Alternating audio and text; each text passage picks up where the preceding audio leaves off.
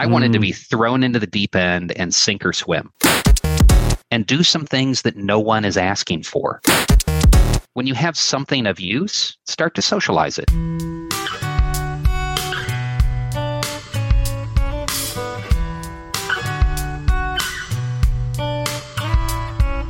Welcome back to Venture Visionaries. I'm Thomas Igeme. One challenge that I've had in my podcast so far is really defining what exactly I mean by venture visionaries. On one hand, when I say venture, I'm referring to high growth businesses and venture visionaries as the folks with the strategic business acumen to build great products, organizations, and markets around them. But on the other, I'm talking about visionary world improvement. Venture in its essence isn't just about business. It's about embarking on a journey of transformative change, both for ourselves and our world. Over our last few episodes, we've been deeply focused on that transformative change in ourselves. But I thought it would be interesting to take a look back at the world of business where we got our started. And in the world of business, particularly in tech, there's a pivotal yet often underestimated player in what it takes to be truly strategic. That's human resources. Now, I know, I know, as somebody who's built my career in talent, I'm clearly biased, but there's probably no part of the business that most consistently takes up resources and yet is least understood for its strategic value. But today's guest, Andrew Bartlow, has mastered this realm, turning HR into a strategic powerhouse. With over 25 years of experience in the field, the co-author of Scaling for Success, people priorities for high growth companies, and a career spanning transformative roles, Andrew's insights are a treasure trove for anyone looking to leverage human capital as a strategic advantage and his own career journey offers a blueprint on how to elevate any career and role into a deep strategic partner to your organization. We're going to dive deep into Andrew's journey, exploring how HR is not just a cost center, but a key to unlocking business growth. We'll unpack his playbook on aligning HR strategy with business objectives and discuss the powerful impact of strategic HR leadership. Now, Andrew's career really reads as a love letter to HR folks really interested in elevating themselves. But my hope for you today is that no matter your field of focus, you leave inspired to show up as a more strategic person in whatever your role is and understand how you can play a more critical role in driving your organization to success. Without further ado, let's dive into that conversation with Andrew.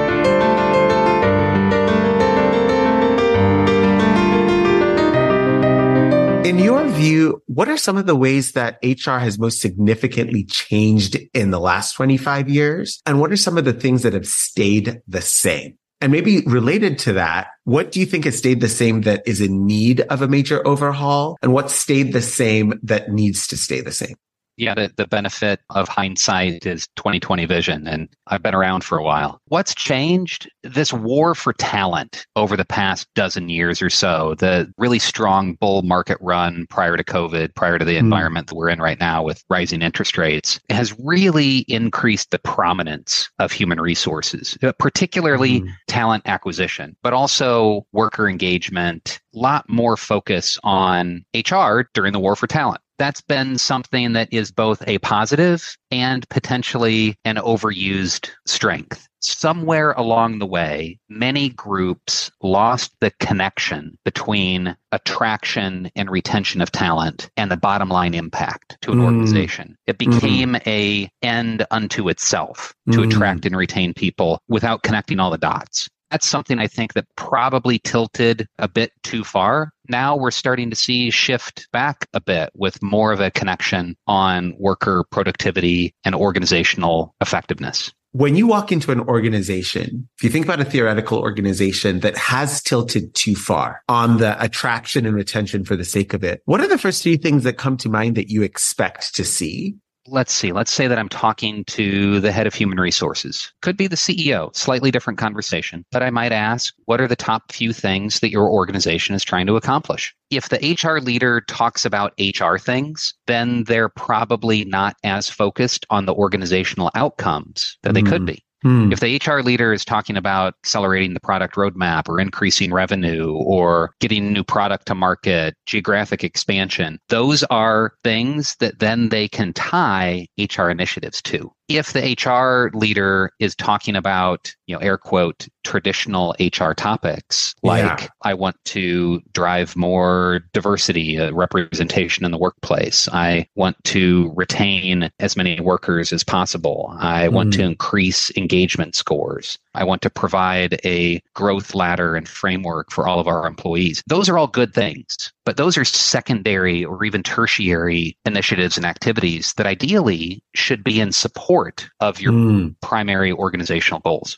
Have you ran into leaders who are kind of struggling with walking that kind of fine line between how to talk to the business, how to talk to potential and current employees? And what do you find helps tie the two?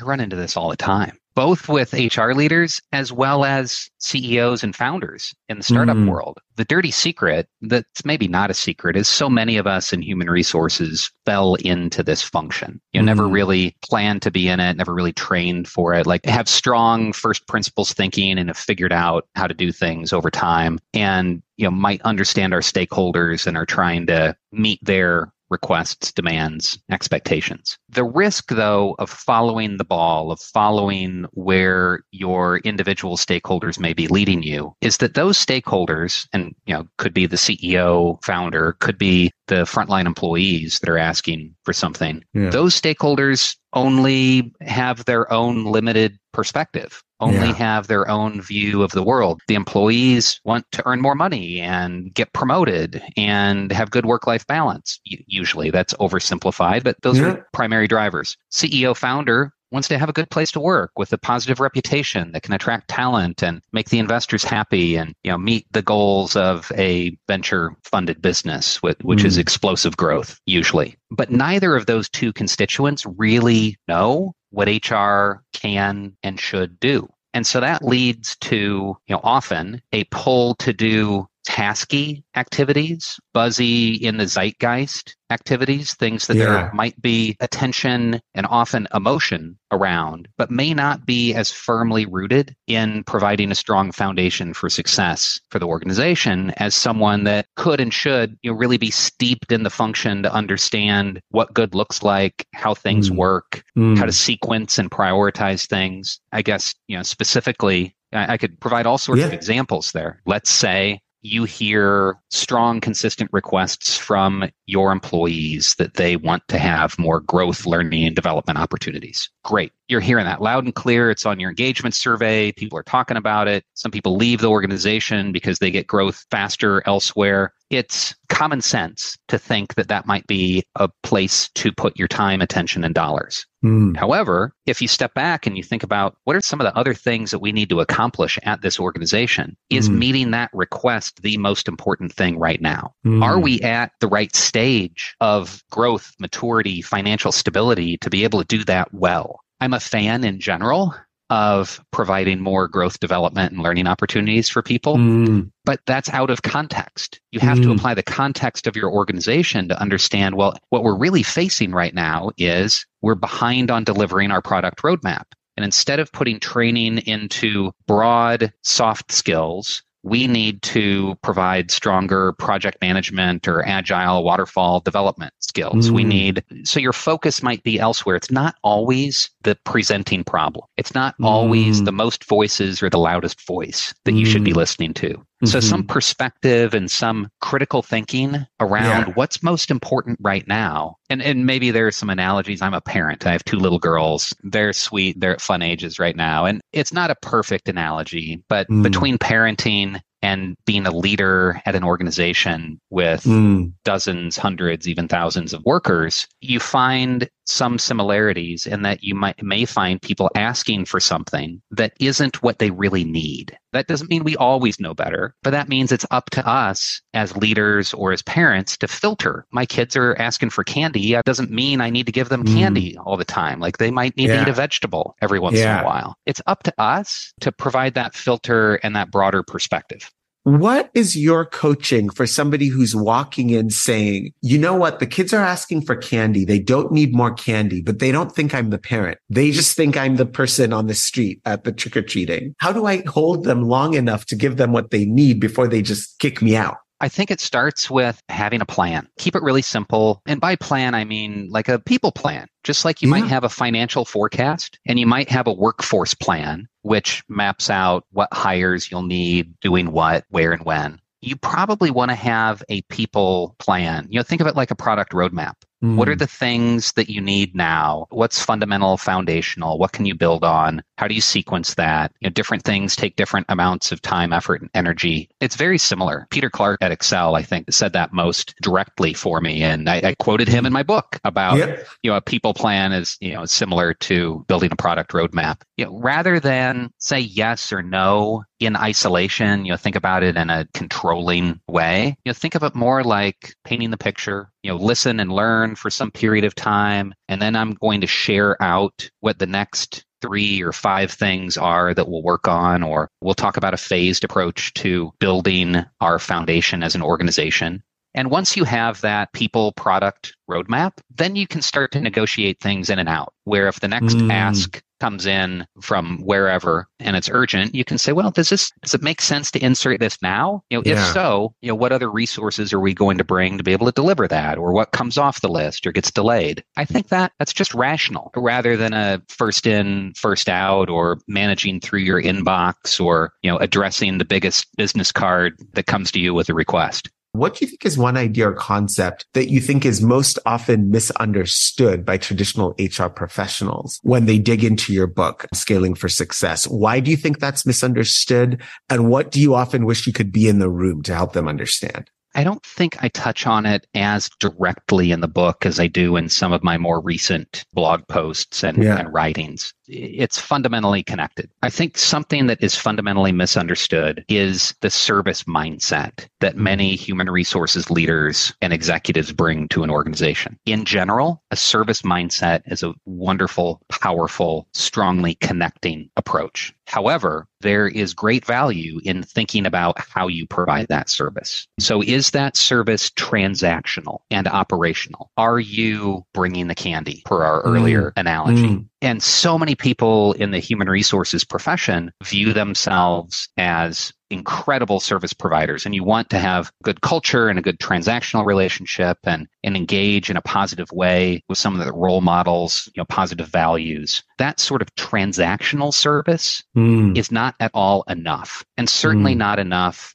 for a strategic human resources executive. If you want to elevate, you actually have to elevate beyond the transaction and still be a nice person to work with and still yeah. you know, think about your role as being of service to the organization and all of its stakeholders. But often the greater service that you can provide rather than responding to that email immediately or mm. delivering on that request right now might be to develop your people product roadmap might mm. be to you know thoughtfully design how the organization operates and do some things that no one is asking for. That doesn't mean you just make up this stuff and try to find yeah. something off the wall, but your role, I think it should be as a strategic human resources professional, it should be less of a server in a restaurant, mm. filling up the water glass before someone asks or, you know, taking the order for the cheeseburger. And it should be more like a physician in a, mm. in a mm. doctor's office who mm. is understanding symptoms and diagnosing root causes and providing courses of treatment mm. or sometimes mm. referring you out to a specialist. People, hopefully, I don't do this. Hopefully, not a lot of people do. Don't walk into a doctor's office and say, Hey, I yeah. really want 12 weeks of physical therapy, or I'd really like these three drugs.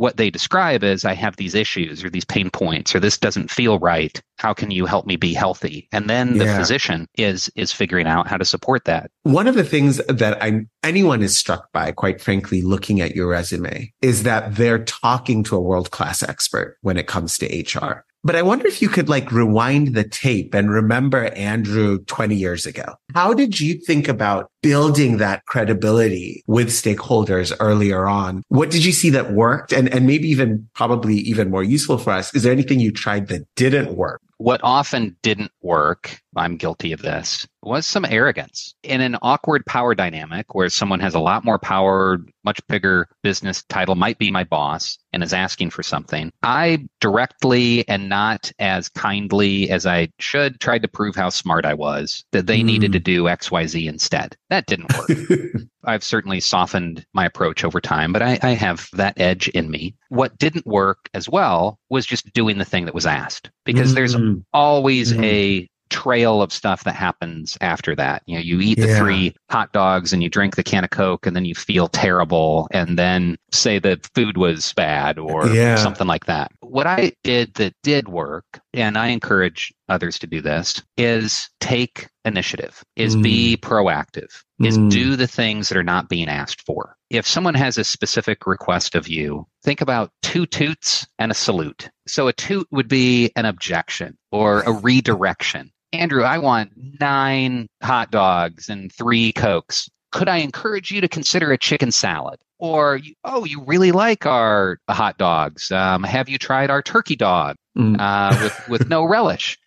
Um, so a, a toot would be a redirection or, hey, maybe there's another idea. You as a partner, a service provider, a subordinate can, can do that and can probably figure out a way to do that effectively twice. After that, it's your job to salute and mm bring the hot dogs and make it happen and make it be as successful as possible. And mm. then if at mm. some point it doesn't work out, you mm. have a growing list of I told you so's. You can choose how and when and if to deploy those I told you so's. Don't fight City Hall too much. But yeah. two toots and a salute allows you to get a little bit of professional distance yeah. when a CEO is asking for something and they don't want to be talked out of it or they don't want to be redirected. At some point, that's their call to make you don't need to die on every hill. That's one concept that can be useful. To get back to the more specific, how was I able to get yeah. through this earlier in my career? Be proactive, do the things that aren't being asked for. I was single early in my career. I worked a lot of hours. It was not great work life balance. I put more time than I should have and probably more time than I needed to into my mm. work. But one of the things I did that really worked was I blocked out two or three hours at least once a week, mm. usually when pretty much everybody else had gone home. I called that planning time. Mm. And I thought about what are the most important business levers and how can I affect them? What are the mm. big things that this organization is trying to accomplish and what can I do? From that, I came up with a new staffing model for the warehouse at Pepsi. Instead of running overtime, we should run a third shift in the mm. warehouse. And mm. nobody asked me to do that, but I presented a recommendation that saved them hundreds of thousands of dollars in, in my market unit. And ultimately, did I get credit for it?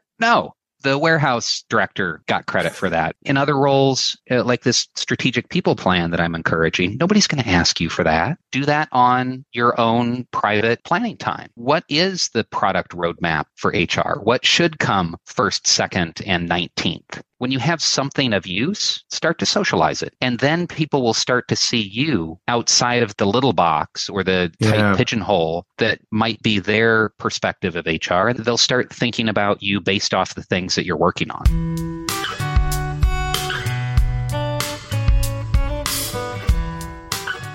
One of the things that GE was kind of made famous for was their leadership development program. That world feels so far away from high growth startup. What are some of the lessons or experiences you took from that that you think are still useful in our world today? And which ones can be adjusted? Let me provide a little bit more context about yeah, what some of these programs are that we're talking yeah. about. So at General Electric, they were famous for the FMP program and in HR, the HRLP program. So financial management program, also audit staff was kind of a you know, subset of that, which is very much an upper out group, but we can, you know, talk a little bit about audit staff. HRLP was a structured set of assignments over a call it a three year period. You would mm. get somewhere between three and six assignments at different businesses in different locations doing different disciplines within HR. And yeah. FMP was the same thing. So you might be in accounting, you might be in you know, some sort of analytics or capital yeah. raising group. So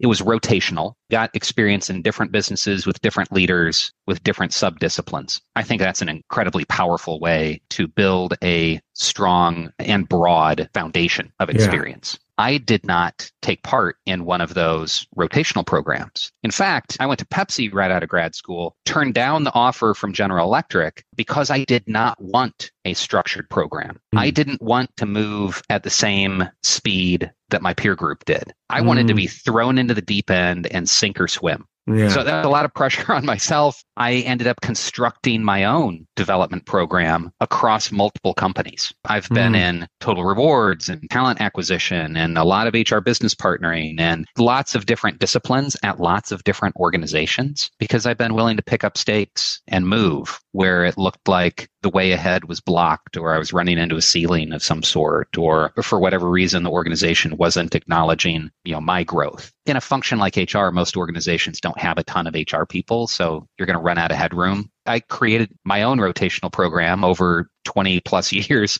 yeah. of an in-house career. I think that the core concepts are, are really good about developing a broad set of diverse experiences. That was tremendously valuable for those organizations that did it well. You know, Pepsi did something like that on and off. It was more of a very intentionally subdivided business with tiny P&Ls. My first job right out of grad school, I was the HR leader for a standalone market unit with its own president that was doing 200 million in sales mm-hmm. and had about 300 people and I was 22 years old, 21 years old, and I was the yeah. effectively the CHRO for this not insignificant business and moved from that after 12 months and did another one and then did another one. And that sort of leadership development journey is really useful. GE did a nice job of matching it with classroom and academic learning. Mm. You would pull your cohort together and you know have have sessions where you would learn about a certain topic and be exposed yeah. to senior executives. Those concepts are useful but not directly translatable to today's mm small venture backed organizations. GE could do that because it had hundreds of thousands of employees, reliably uh, hundreds of billions of dollars of revenue, lots of revenue. It had scale and it had mass, and the overall percentage of people that were going through some form of rotational training or leadership program was infinitesimal. I see startups try to create their own rotational or leadership development program, and they're at 100 people or they're at a couple hundred people. And that is a really really tough thing to do well, particularly when your org is still evolving rapidly and immature yeah. and you don't have seasoned managers in place and you don't have mm. the resources that a big established company might. I'd suggest like just be aware of your context. Can you help people get experiences at your org? Sure. Maybe that's moving them from design to product to engineering without yeah. having a formal program. Does it have to be formalized? No. Are there some trade offs there? Of course, there's some trade offs. Mm. But I'd suggest that different practices apply to different organizations that are at different sizes, stages, level of stability and maturity. As somebody who both kind of coaches pragmatically CEOs dealing with real problems in their organizations and then teaches a classroom, are there any topics that you think are only kind of truly grokkable in one environment versus the other, the academic versus the pragmatic? Full disclosure, I am very, very new to the, you know, adjunct instructor role yep. at University of Illinois. And that's through the graduate school of labor and employment relations mm-hmm. that I attended many years ago that graduates some of the world's top HR leaders lots of folks that we know from People Tech Partners uh, are graduates of University of Illinois Absolutely. LER. I'll be working with you know future HR professionals in that program, and the class is Mastery of Business Fundamentals. What I'm anticipating when I start you know speaking with the students there is that they'll have limited real world work experience. Some people have worked, but not not for as long. It tends to be lower on average uh, overall work experience versus a top flight MBA program you know, the average work experience will be two, maybe three years. I think there's a real opportunity to build a bridge between practical realities and proven academic research backed fundamentals. And I think we often do ourselves a disservice by failing to build that bridge or make that link. The mm. book that you kindly referenced, Scaling for Success, like I, yeah. I was the practical bank of that book. And my co author, Brad Harris, is the associate dean of the MBA program at the top business school in Europe. HEC mm. Paris. He's the academic. And together, we very intentionally are trying to tie together what's proven academically and what works in real life. And I think there's something special and there's something missing. And I think there's something missing in offerings around education of like getting the real life, practical, roll up your mm. sleeves, here's some real stories and situations, and let's connect with it in a way that you can only do if you're on the job and you have real world experience to draw on. The development program I run for human resources leaders, we have a case study format. Your company and the challenges that you're facing are the case study every week. Mm. But we have academic readings and Harvard Business Review articles and a bunch of other stuff that we draw on to provide the frameworks for yeah. people then to apply to their own context.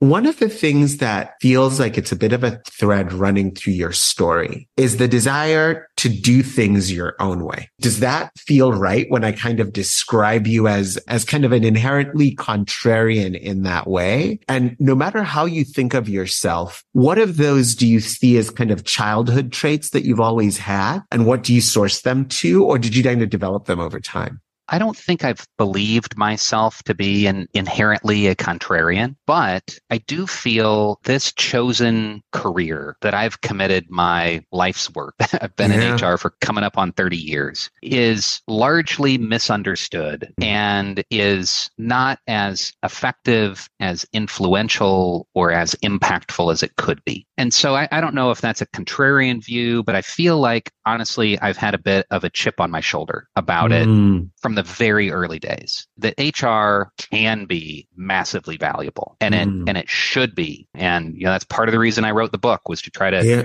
spread the word and help other people get a perspective about how to be an internal management consultant. If I had to really condense what's my view on HR, it's to be an yeah. internal management consultant. I think that's something that I've been frankly wrestling with since I was 20, you know, first entering the field and starting my master's program as, you know, when I would tell people I'm in HR, I would get all sorts of weird responses. Like people must love you. You throw the holiday party and you hire people and you give them raises. And I was like, yeah, yeah, those are some of the things I do. Uh, or people, that must be really hard. You have to fire people. You have to lay people off. That you have to say, well, yeah, those are things I do too. But what I spend more of my time on is helping leaders to be better leaders and helping an, an organization or a business unit to figure out what its goals are and what mm. programs and policies line up to do that. I think I've always viewed my work in more of a systemic way than a transactional way. And when you think back to yourself as a kid, were you always the person trying to elevate the thing that you were doing or being a systems thinker? Or was the poor reputation in your view of HR the catalyst for, for that part of Andrew coming out? I've always been a striver. I've always been mm. an achiever. I've always been highly competitive. I've always wanted to be the best at whatever it is. I think in my evolution as a, as a human and as a professional, that's over time become less about me and more mm. about the mm. function, more about the discipline, more about helping others if you've kind of always been a striver, are there any early influences? Could be like a leading adults or peers who you think kind of shaped your view of what that kind of good striving leadership looks like. And if so, like, I'm just curious who might be on that list for you. As a kid, I had kind of a limited universe, you know, growing up mm. in central Illinois with parents that were not business professionals. They themselves didn't have, you know, much of a broad world or business view public schools and and all of that you know so my growth and exposure has been through work has been through mm. business leaders just absorbing as much content as i can possibly get my hands on i'd share that a few early managers or you know internal clients have been yeah. really formative for me one my first job right out of grad school. John beresford was the regional HR director, and I was the you know young rep working in Twinsburg, Ohio, and he had me working on all sorts of different projects and he, he would be on the phone with different business leaders talking about whatever the issue was and keep mm. me hmm. waiting in the guest mm. chair in his office, which rankled me, which frustrated me. Like, isn't, doesn't he think my time is valuable? Yeah. And I'm just sitting here for 20 minutes listening to him have these conversations until at some point I figured out, and again, hindsight's 2020 as well. Yeah that he was giving me the opportunity to listen in to mm. business partnering conversations. It wasn't golf that he was talking about. He was talking about people and management strategies and how he approached those conversations with the executives served as much more valuable role modeling and uh, sample language than anything I picked up in grad school. Seeing him and hearing him successfully interact as an yeah. HR leader with yeah. other business executives, that was just irreplaceable. Yeah. And you couldn't do that by like looking at somebody's emails or having somebody teach a class. Like I, I spent hours frustrated hours with my little notebook and I, am here to give you the presentation of some inconsequential project that you put me on. And I would listen to him, you know, deal with a reorg or a yeah. senior leader change or territory swap, a merger acquisition deal that we were working yeah. on. That was immensely formative. And John went on to become the chief HR officer of Pepsi Bottling Group. He went on to become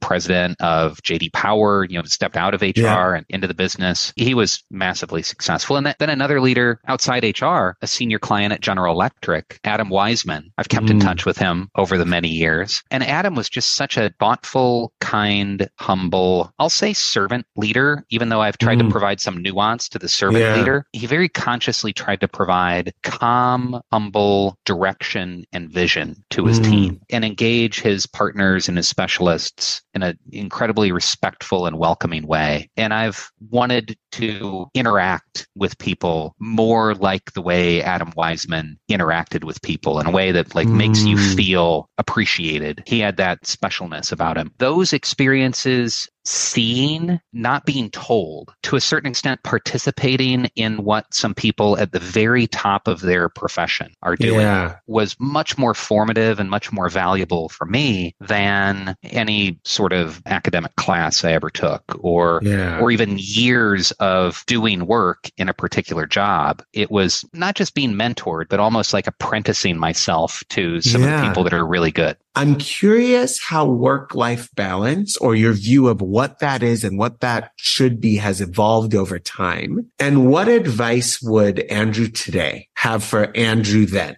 It's a perennial struggle, I think, for, yeah. for most people. Yeah. And particularly us, you know, strivers. I'll fill in some of the gaps, but I'll skip to the advice. Your relationships and your network are everything. Mm. Far more important than your degrees or your years and certainly more important than another five hours spent working on whatever the project is at hand. Mm. Like over mm. the long run, your community and your relationships, your network are far more valuable. And that's something that I don't think I always appreciated. Mm. I tried to outthink and outwork everybody. You hear the competitive uh, flair and and how can I add more value too? Like yeah. what what needs to be done next and nobody's asking for this but we can do more we can do it better. And so it wasn't really other hr people that i was ever in competition with because i was always in kind of separate you know independently run businesses where i was like my own little chro for little divisions. It was more of competing against myself like trying to prove i wasn't just hr andrew. And so yeah i definitely defined myself by work. I defined myself by my achievements at work and mm. that helped me move up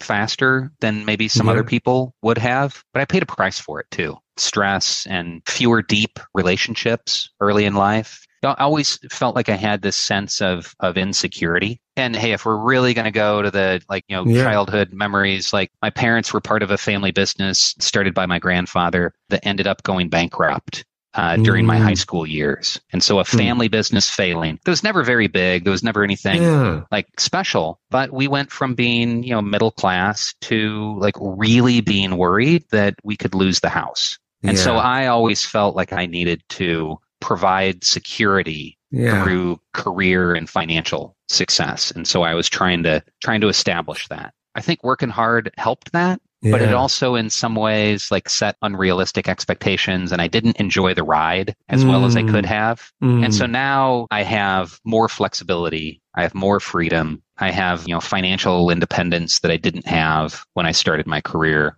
I allow myself a rebalancing. Is there anything else you wanted to share with our listeners that I didn't ask the right question for you to get to?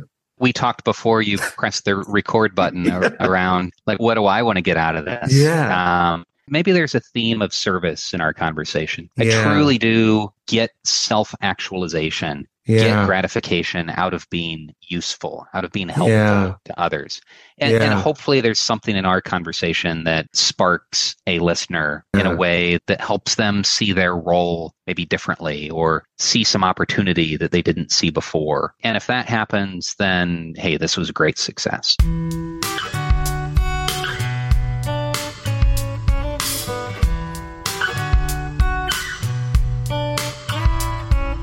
One of the reasons I love talking to folks like Andrew is that their expertise drips out of every answer. You can just hear the wealth of wisdom that has been built up over decades of practice in their thoughtful responses. And I'm not alone. Andrew's insights are very, very highly desired, particularly in the world of Silicon Valley. And one of the ways that he's worked to make that more accessible is through his new book, Scaling for Success High People Priorities for High Growth Organizations. It is a must read for any startup executive, and you can find it on Amazon or wherever books are found.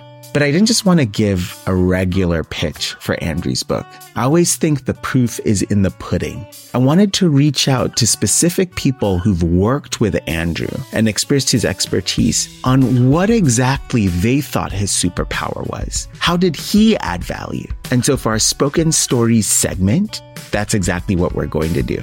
First up, I talked to Michelle McDougall, VP of People at Sempre Health. Andrew Bartlow is undeniably an expert in all things HR, but that's not his superpower. His real superpower is mentorship and coaching, elevating those around him, asking great questions, being a good listener, imparting some of his perspective to help you come to your own conclusions, really get to a great solution. That's Andrew's superpower. Brad Harris is the associate dean at HEC Paris and the co-author of Scaling for Success. Here's what he had to say about his co-author. Andrew Bartlow is one of the most knowledgeable HR leaders in the game, and he is the thought leader for HR in rapidly growing organizations. I think Andrew's superpower is being able to cut through the noise to deliver clear, actionable advice in a really kind and affirming way that inspires you to actually drive change.